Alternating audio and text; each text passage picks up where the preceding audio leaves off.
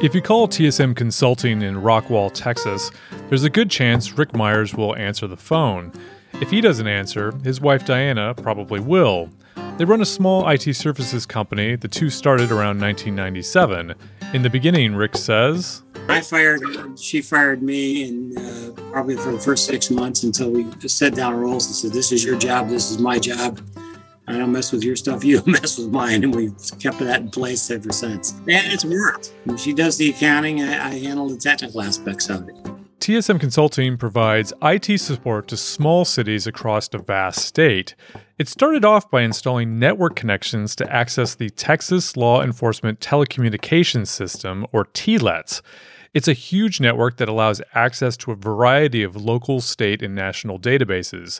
Those databases hold everything from driver's license records to criminal files.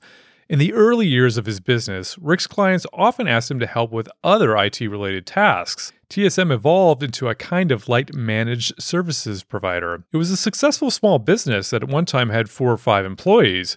Rick and Diana have now been together as a couple for 52 years. Grew up to a very nice, comfortable living. But 2.5 years ago, Rick was thrust into an unenviable position. His small company ended up at the center of what was, at that time, the largest ransomware attack in the United States. The attackers gained access to TSM's remote access software that the company uses to manage the IT networks of those small Texas cities. Then, the attackers installed ransomware on the systems of 23 cities. Cities couldn't run payroll, citizens couldn't pay bills, and critical public safety records couldn't be accessed. The attack was shocking in scale. The attackers were demanding $2.5 million in Bitcoin, which was a near-record demand for the time. It was also a sign of what was to come. Ransomware gangs have increasingly taken aim at managed service providers. It allows them to amplify the damage they cause by exploiting the remote access those managed service providers have into their clients' networks. In 2021, the same ransomware that hit Texas was also used against an American software company called Kaseya. The group is known as REvil or Sodinokibi, and until recently, it was one of the most prolific ransomware groups.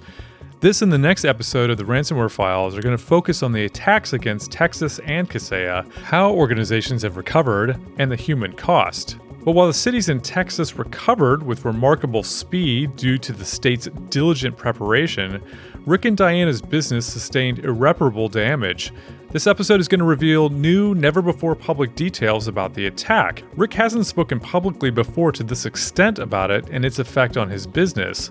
There are lots of news stories about who was infected with ransomware and who might have paid a ransom, but what you don't hear about as often is what ransomware did to real people, how cyber criminals, thousands of miles away, can take almost everything away. This is The Ransomware Files. I'm Jeremy Kirk.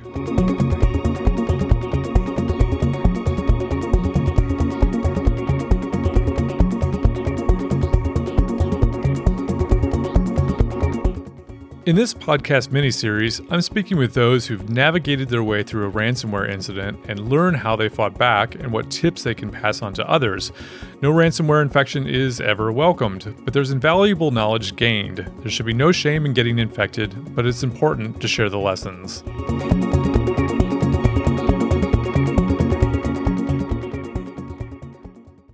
For small cities, managed service providers are an important part of how they maintain their information technology systems. These cities may have just a few people responsible for everything that touches on IT, from customer relationship management systems to billing systems to desktop computers.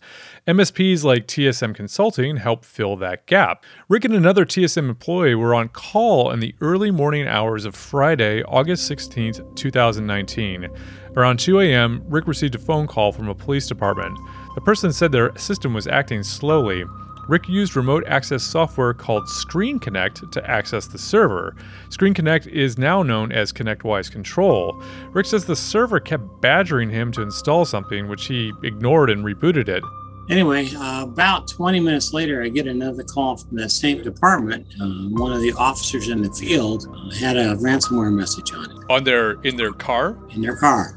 Oh my. Rick called his technician just before 3 in the morning. Other government departments were facing the same issues. And several machines showing ransomware had been installed on the machine. You had the pop-up said, you send your Bitcoin to here and we'll decrypt your data. So after some conversation, we determined that we needed to go into the office to figure out what was going on. And we realized that it was a good possibility we were the source of the problem. So we brought down our ConnectWise server at that point in time. Just 13 minutes before Rick received that first call, the attackers had commandeered TSM's Screen Connect software and was using it to deploy the ransomware.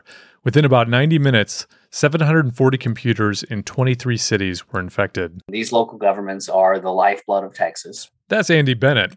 He's the former Deputy Chief Information Security Officer for the Texas Department of Information Resources, which is known as DIR. The department helps state and local governments with strategic direction for IT, implementation, and cybersecurity. Bennett is now Vice President of Technology and Chief Information Security Officer with Apollo Information Systems, which is a consultancy. He described himself as a straight-shooting, boot-wearing native Texan. So, are you wearing your boots now? Perfect. Let the record show I presented my boots to the camera. Andy had a feeling that what was unfolding that day was going to be big. It was either 8:31 or 8:36 in the morning when the first call came in. And it was somebody telling me that there seems to have been an incident of some sort and that it may impact 8 municipalities. And I was like, well, that's no good. The call started coming in and, the numbers started to climb. In the 2 years leading up to the August 2019 attack, Texas has been keeping a close eye on the changing cybersecurity landscape, and it had been preparing, which was good because 2019 was when ransomware started showing up across the state. Nancy Rainisek is the Chief Information Security Officer for the state of Texas. I was teleworking that day, and Andy called me at home, and a call from Andy on a Friday was never a good thing, and because it just always seems like it happens then. And so, we put the plan into motion. The plan had been in the works for a while. In 2017, the state's legislature passed the Texas Cybersecurity Act. The act aimed to bolster the state's overall cybersecurity readiness. That included continuing training and education. Andy says the Department of Information Resources also created an Incident Response Team Redbook. The Redbook contains the procedures an agency should follow after a privacy or information security incident. And we had already been considering, what would happen if there was a massive cyber incident in Texas, right? How would we handle that? And then the legislature added extra emphasis to it and mandated that DIR go forth and create an actual plan and be ready for this. And so we did that. That's exactly what we did. And we built a coalition of all kinds of different agencies and capabilities and personalities that came from all kinds of different places across the state to try to be prepared for what might come. In 2017, authorities in Texas also gained the power to declare a cyber event as a disaster. It had been used earlier that year, in fact. Judge Jill Sklar declared a countywide disaster in Jackson County in May 2019. The county's about 100 miles southwest of Houston. The county's computers were infected with the Ryuk ransomware, and the attackers demanded $362,000 in Bitcoin. The county didn't pay, though, and with the help of the Texas Military Department, an IT provider, and other state agencies, it knocked out 6 months of recovery work in just 15 days. Mandy Crawford is the Chief Information Officer for the state of Texas. She's a career lawyer who spent nearly 20 years within the Texas Attorney General's office. On the day of the attack, she was scheduled to speak at a law conference about cybersecurity issues around midday. Obviously, she had to cancel. And as the morning progressed, I think around 8:30, we learned that 8 governments had now been attacked by the same event. And so throughout the morning, it increased. By 10:30, we now knew there were 19. And at that point, that's when I reached out to the governor's office and described to them what was happening.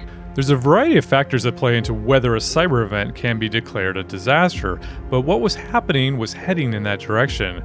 One contributing factor was a SCADA system for a water utility that appeared to have been impacted. SCADA stands for Supervisory Control and Data Acquisition, and these types of systems link the physical valves and pumps with interfaces that are administered through software.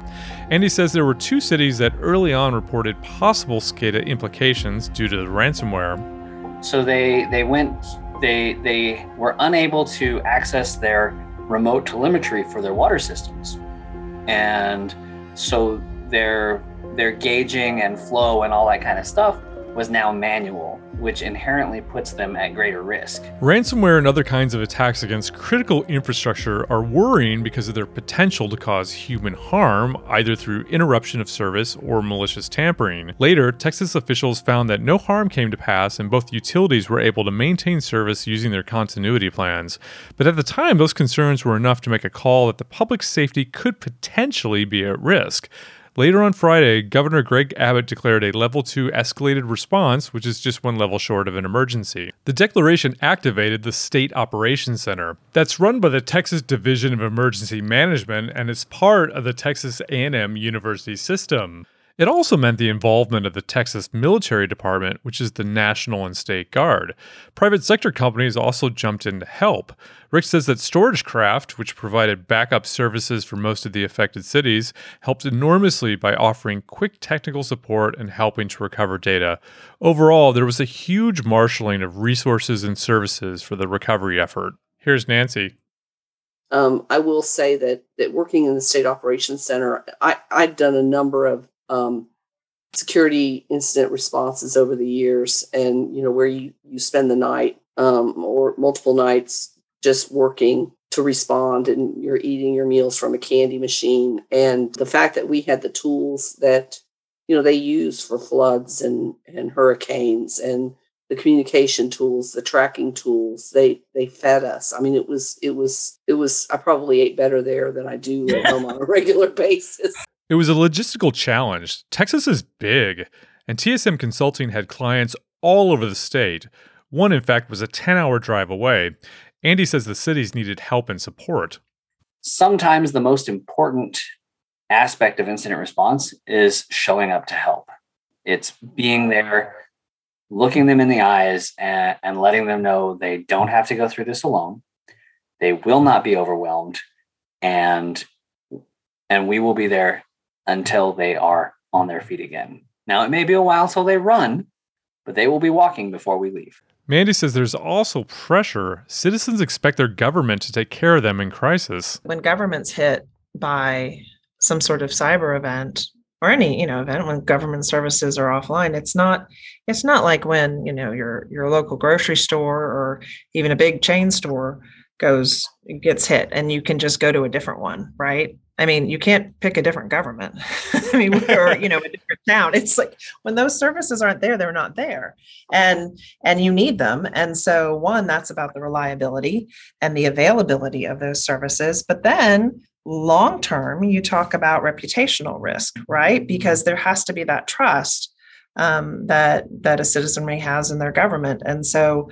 That's one thing that we always try to keep in mind is on these events and in planning and risk mitigation and in disaster recovery and continuity. All of those things, those have to be top of mind. Is that Texans trust that their government's going to be there for them. Andy says the target was to restore a city's operations to a minimum viable floor. If 12 systems run, say, water billing, 3 will be prioritized for restoration. That way, at least some business can be conducted. People won't be happy that there's not a higher level of service, but at least there's a path to normality. Law enforcement systems were impacted. Communication systems were impacted. Billing systems were impacted. I mean, you don't think about all the things that are provided by a local government until they aren't working, until the computer that drives them is no longer working. Many of the cities did have decent backups. Andy says there's just a few vendors in the space that service governments, and the software is fairly consistent. But he says there were underlying complexities. But where they're not consistent on, is it cloud-based? Is it on-premise? Is it up to date, or is it 5 versions out because they haven't kept up with licensing? Yeah, Are the backups cloud-based, or are they local? Were there multiple copies kept, offline like you're supposed to, or was everything just on a mirrored hard drive? And we saw the entire spectrum. I'd read that all of the 23 cities were up and at least partially running in just 10 days. Andy corrected me. 8 days. That's extraordinary. How did you do that? Planning, man. Planning. We, there was a veritable army assigned to this incident. We had folks out in the field, a ton of folks out in the field. We had a ton of folks there in the security operations center. we had analysts running from city to city. We had a help desk set up overnight, taking probably hundreds, if not thousands of calls. We used any resource we could get our hands on and worked them into the plan. The plan worked because it was flexible. It wasn't a rigid plan. It allowed for contingency, and it also allowed for incorporation of new unknown resources. So when we wrote the plan, we knew that if the balloon ever really truly went up, that there would be a ton of things that we didn't know while planning. And so we planned for the known unknowns and the unknown unknowns. And I have trouble describing how you do that, except by having a whole bunch of really cynical, yet hopeful people in a room together, calling out every bad thing that could possibly happen, and then somebody else shouting and we could handle it with this. Media outreach was also a task that wasn't in the plan and done on the fly. Mandy did have quite a bit of experience in that area already, but she says it did require some improvisation. It was a different side to it other than the technical piece that required that communication, the relationship building, relationship management, media skills that was a whole level of challenge that we didn't necessarily have in our plan and that we kind of did on the fly. And I'm also, speaking of, sort of gratitude for this whole event, gratitude to the impacted entities for the way they worked together and the way that they worked with us, not just our partners who responded, but the entities who were impacted. It was really a great partnership. Nancy says the incident marked a high point for many who participated in it, including herself. I've talked to some other people that were with the Texas Military Department that responded, and they're like, this is a highlight of my career. I would say it's a highlight of my career to be able to take part in a response event that was so successful. And there's a lot of pride in the pre-work that went into it, and hopefully the post-work will make us even more successful should this happen again. Hey, It was the day the Russians messed with Texas. That's right. They didn't get the memo about don't mess with Texas, right? I asked Andy, is it too cliche to use the phrase don't mess with Texas in the podcast? And he said, absolutely not. Yeah, no.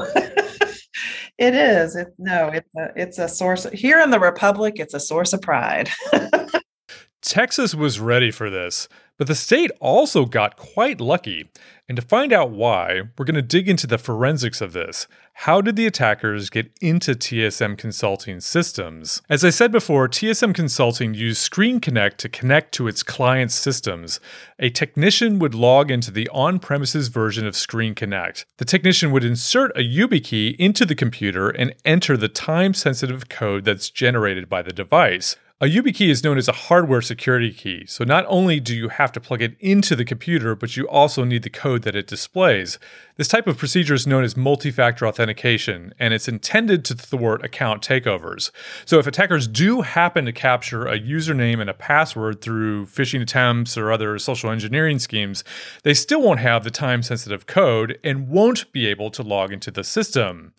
After the YubiKey's code was entered, the technician could access the systems of, say, a law enforcement agency, for example. But not all of TSM's clients required multi-factor authentication, and it wasn't implemented amongst all of the cities. Rick says that now his company uses a much stricter procedure called virtual escorting for accessing client systems, where the client has to approve the access. The attackers first touched TSM Consulting systems on August 2nd, 2 weeks prior to the launch of the attack. They reached TSM's Screen Connect server remotely from a Tor exit node. So Tor is short for the Onion Router. It's a system that uses a special browser and network to route your encrypted browsing traffic through nodes throughout the world. Using Tor anonymizes your traffic in a way that's very difficult but not impossible to trace. So how did they get to that Screen Connect server in the first place? It appears they acquired the account credentials sometime prior to the attack and then used them. The alternative theory is that they exploited vulnerabilities in the Screen Connect software itself, but that theory has never been borne out in evidence. Rick suspects a technician's credentials were captured. My guess is what happened, and this is only a guess on my part. We had taken on several new clients that year, and one client specifically, the machines were full of keyloggers, all malware. Every machine we touched, we found just all kinds of stuff on it. My guess is my technician logged into one of those machines using Screen Connect with a keylogger on it. And a keylogger then captured his credentials and also the IP address of where he was coming from. And that was the start of the process. The attack kicked off at 1:53 a.m. on August 16, 2019. They tested a PowerShell script on the Screen Connect server and downloaded a second PowerShell script from Pastebin that was inserted into process memory. They were aiming to have the ransomware only run in memory to avoid triggering antivirus or other security software. But then something went wrong. The PowerShell script was buggy. Here's Andy explaining. They were trying to do an elegantly scripted attack using PowerShell and more sophisticated systems administration to fully bomb everything in that they could reach. And best we can tell, it was either a typo or a bad script that they didn't take the time to fix. And they, when it didn't work properly, and they waited for the timeout to quit, they panicked and they used the MSP's tooling that they had access to. So there were a lot more systems and computers that TSM could access that could have been impacted. But after the attackers pivoted to using TSM's own tooling to distribute the ransomware, they messed up again. Using Screen Connect, they ran the attack on 23 systems, one representing each city. But then they attacked the 24th system, which was actually the Screen Connect server they were using to push out the ransomware. Andy explains what effect that had. And so they nuked their command and control. And that's the reason it wasn't worse. You heard that right. REvil stuffed up their own attack by encrypting the very server that was enabling the attack in the first place. It was a lucky break for Texas, but there still was a lot of damage. Rick says, however, that only computers running Windows 7 were affected. We had been working for 2 years to get our clients converted over to Windows 10. And most all of our law enforcement customers had moved. We had a couple that still had a few machines that were still on Windows 7. But we had a whole lot of city employees that didn't want to make the move to Windows 10. It was like pulling teeth to try to get them to convert. And those are the ones that got hit the hardest. There also were a variety of antivirus programs running on the Windows machines, but the one that consistently stopped the ransomware from running was Windows Defender. Texas A&M University helped with forensics. Nancy said one computer in particular proved useful in understanding the technical intricacies of the attack. The computer had been disconnected from the network, but it hadn't been turned off, which meant that whatever code the attackers had deployed, bits of it were still running in memory. We had a machine that had been disconnected from the internet, but had not been turned off. And so we had a real shot at giving the Justice Department evidence, or them getting evidence from this machine through the memory that hadn't been erased because the machine hadn't been turned off. So, this was one event where we really felt like we had a shot at them actually finding out who did it. Danny Miller is Chief Information Security Officer for the Texas A&M University system. The university helped with forensics. Danny says that valuable computer Nancy just referred to was running in a closet in one of the small cities. They sent out a state trooper with a USB stick to plug into the machine. That USB stick had Elastic's Endgame XDR software on it. XDR is short for Extended Detection and Response, and it's software that's used for incident response detection and forensics. The machine was put into an isolated environment, and Endgame could observe how the ransomware worked. Here's Danny. We got a trooper to take a stick drive with the Endgame agent on it. Said, tell him to go out there, plug it in, and then let it install itself. So our CRT team is the one that did that. And they were able to get it installed, kind of put it in a stasis mode, and then connect to it, get the machine connected to a network. And then in an isolated environment, allow our CRT team to connect remotely from A&M. And then they were able to see it live. And that was kind of like one of the first, like, whoa, this is what's happening. This is how it works. Oh, look at that. The PowerShell script crashed. Oh, look at this. It's got this signature and so forth. And so they were actually able to even remotely take forensic images and then copy those into an A&M owned asset that we had an agreement with FBI. They actually let our folks copy it to our controlled storage facility. And then the FBI had the only other access to it, so they could do their analysis as well. That was really cool. I mean, we really felt like that was the beginning of a very close relationship with law enforcement and intelligence agencies. He says that helped narrow it down that it was, in fact, the REvil ransomware. You know, there's lots of different ransomware variants out there. You know, at first, some of the teams were saying it was Petya or not Petya or whatever it was. And I said, stop. Y'all can't. Do not broadcast that. That is a terrible mistake because we don't know for sure. Nobody tell any, just wait until we have confirmation, and then we'll tell our entities out there that what we think it is. Many of the computers were simply bricked due to the attack and had to be totally replaced. But Mandy says one computer is rumored to have met a different fate after being infected. And thank goodness for, you know, that there were machines that were there and unplugged. I will say this, remember, this is Texas and we do things differently. And one of the entities that was hit on one of the calls when we were doing an assessment of asking, you know, the folks to run down equipment that was hit, what state it was in, things like that. And one of the sheriffs in one of the town said he had taken care of the machine. I said, well, what does that mean? He said, well, I took care of it. Well, what does that mean? Well, I took it out back and I shot it. Oh, well, is that true? Yeah, I don't know if it's true or if he was just saying it for the phone call, but we got a good chuckle and we said, okay, well, I guess the threat's been minimized. Thank you.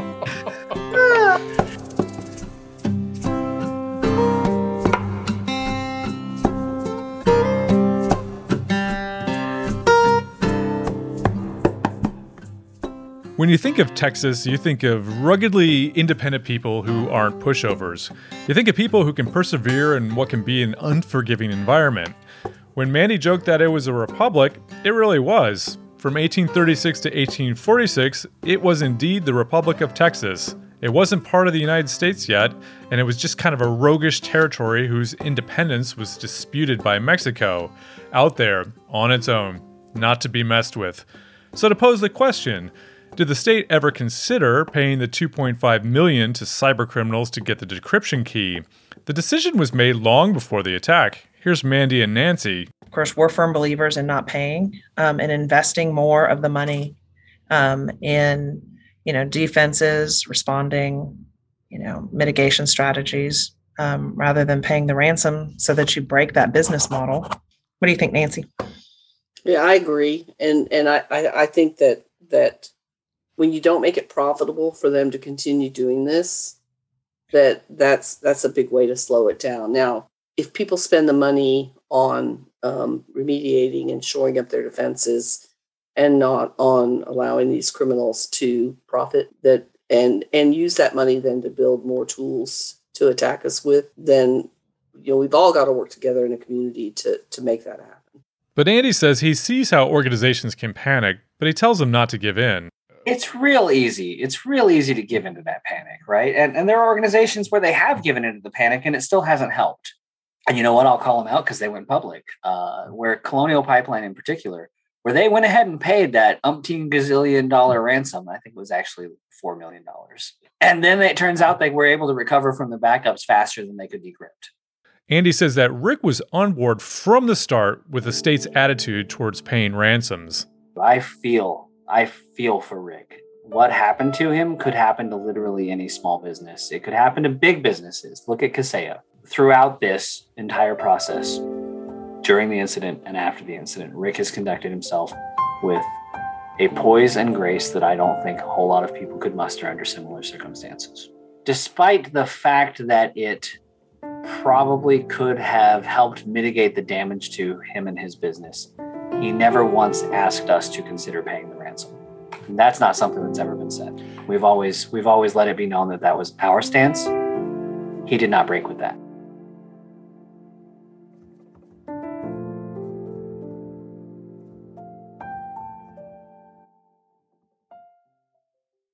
I first called Rick last September. He answered the phone and we had a short chat. He was interested in telling his story, but he wasn't quite sure if it was the right time yet. Over the next few months, I'd email him links to new episodes of The Ransomware Files as they came out. By January, he was ready. He wanted to make sure his kind of experience with ransomware doesn't happen to anyone else. The trauma of that thing is just incredible. You're trying your best to see it, to take care of your customers. Many of my customers have been with us over 20 years. They're more than just customers. It's people you know and care about. To lose their confidence was a troubling thing. It takes an emotional toll on you. Absolutely. Absolutely. Can I ask how old you are? In a few days, I'll be 74. Then in 2020... another extreme event, the COVID-19 pandemic. Rick says that hiring employees in order to rebuild became nearly impossible. We lost business. We lost customers because of it. And anytime you lose a customer's data, you stand a good chance of losing their business. Again, many of the customers we lost were old-time customers that have been with us for decades, literally decades. And that loss of trust, as I said, does bear its toll. And I've always felt like you can recover from anything. And our plans were to recover from this. And I figured by March, April 2020, I could start hiring and start rebuilding the company. Well, unfortunately, about that same time is when COVID hit. And again, I told you my age. We had to be careful while bringing people in to try to do interviews. So hiring became impossible. We couldn't hire anybody. We couldn't find anybody to hire, first of all. And then it was uncomfortable bringing people into our office to interview on a face-to-face basis. Yes. So we just decided that I was going to take the business on my own and run it myself, as I did when I first started the business years earlier. As a result, we decided we no longer needed this expensive, nice office, so we closed the office and moved the business back to where we started from, in my house. In the course of all that, I do feel I have aged significantly over the last 2 years. Between the ransomware attack and COVID, between the two of them, it's taken a toll on me that I don't know that I can recover from. I'm so sorry, Rick. I'm so sorry. I mean, we're still in business. We still do business. I still love my customers. I still love what I do. And as long as I'm able to, I will keep it up. But we'll never get to the point we were before, because it just won't happen. I say that, but no one knows what tomorrow's going to bring. In November 2021, something remarkable happened. The U.S. Justice Department announced they had charged Yevgeniy Polyanin, who's a Russian national, with executing the attack against Texas. Also that day, they announced charges against a 22-year-old Ukrainian, Yaroslav Vasinsky, with the attack against Kaseya. Both men were accused of using the REvil ransomware. As a bonus, prosecutors said they'd also seize $6.1 million in cryptocurrency from a company called FTX Trading Limited. That money was allegedly ransom payments paid to Polyanin. The Department of Information Resources in Texas put out its own press release heralding the indictments the same day as the Justice Department. Mandy says the DIR was thrilled. What we had been saying all along, because we work closely with our own Department of Public Safety and, of course, the FBI throughout the event. And there was stuff that we just couldn't share throughout the process. And, you know, kind of our standing line is, because we hope they catch the bad guys, right? That's why we want to keep this, because maybe they'll catch the bad guy. Yes. And so when they actually did at least name the bad guy, that was, you know, it was gratifying, because so often these things, you don't know, or you do know who did it, but you can't put a name, or that there's not even a sort of possibility of some sort of justice. So it was a good deal. Not long after the indictment was announced, the UK newspaper The Daily Mail tracked Polyanin down at his home in Barnaul, Russia, in Siberia. He wouldn't speak to the publication, but the newspaper did manage to speak with his mother. Polyanin's mother said she'd been in touch with her son, that the charges were fake, and they were all doing fine. The US and Russia do not have an extradition treaty, so there's little chance of Polyanin ever facing trial unless he takes a risky vacation outside Russia. I wanted to contact Polyanin.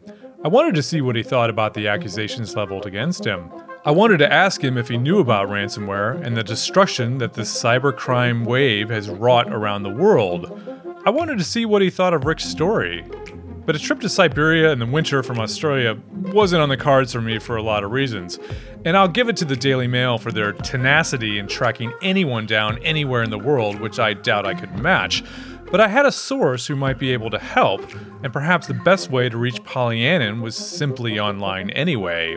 The source is a cybercrime researcher who's been tracking the nicknames and aliases that Polyanin has used since 2013. Polyanin's accounts had been quiet for the last couple of years.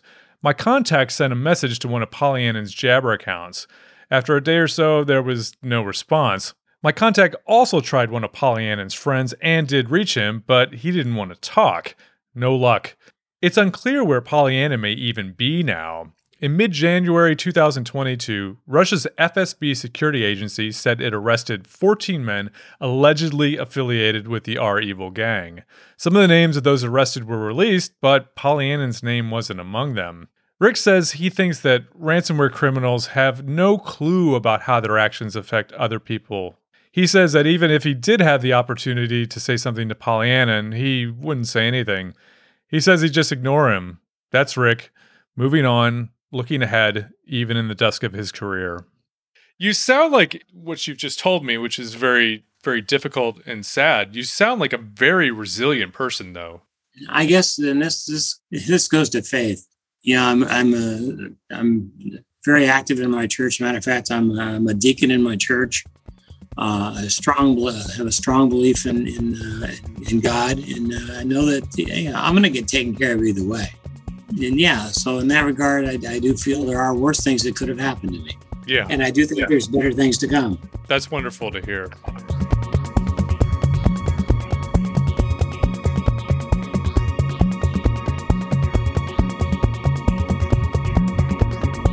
This episode is the first of two parts, so keep an eye out for the second one, which will cover the ransomware attack against Kaseya. This episode of The Ransomware Files was written, researched, edited, and produced by me, Jeremy Kirk. The production coordinator is Rashi Ramesh. The Ransomware Files theme song is by Chris Gilbert of Ordinary Weirdos Music. If you enjoy The Ransomware Files, please share it on your social media platform of choice. Also, the series has its own Twitter handle, @RansomwareFiles, which tweets at news and happenings about ransomware. And I'm on Twitter @Jeremy_Kirk. If you would like to participate in this project or have an idea for it, please get in touch with me. My direct messages are open on Twitter, and I'm easy to find on LinkedIn. I'm looking for other people, organizations, and companies who are willing to share their unique experiences for the benefit of all until ransomware, hopefully, becomes a thing of the past.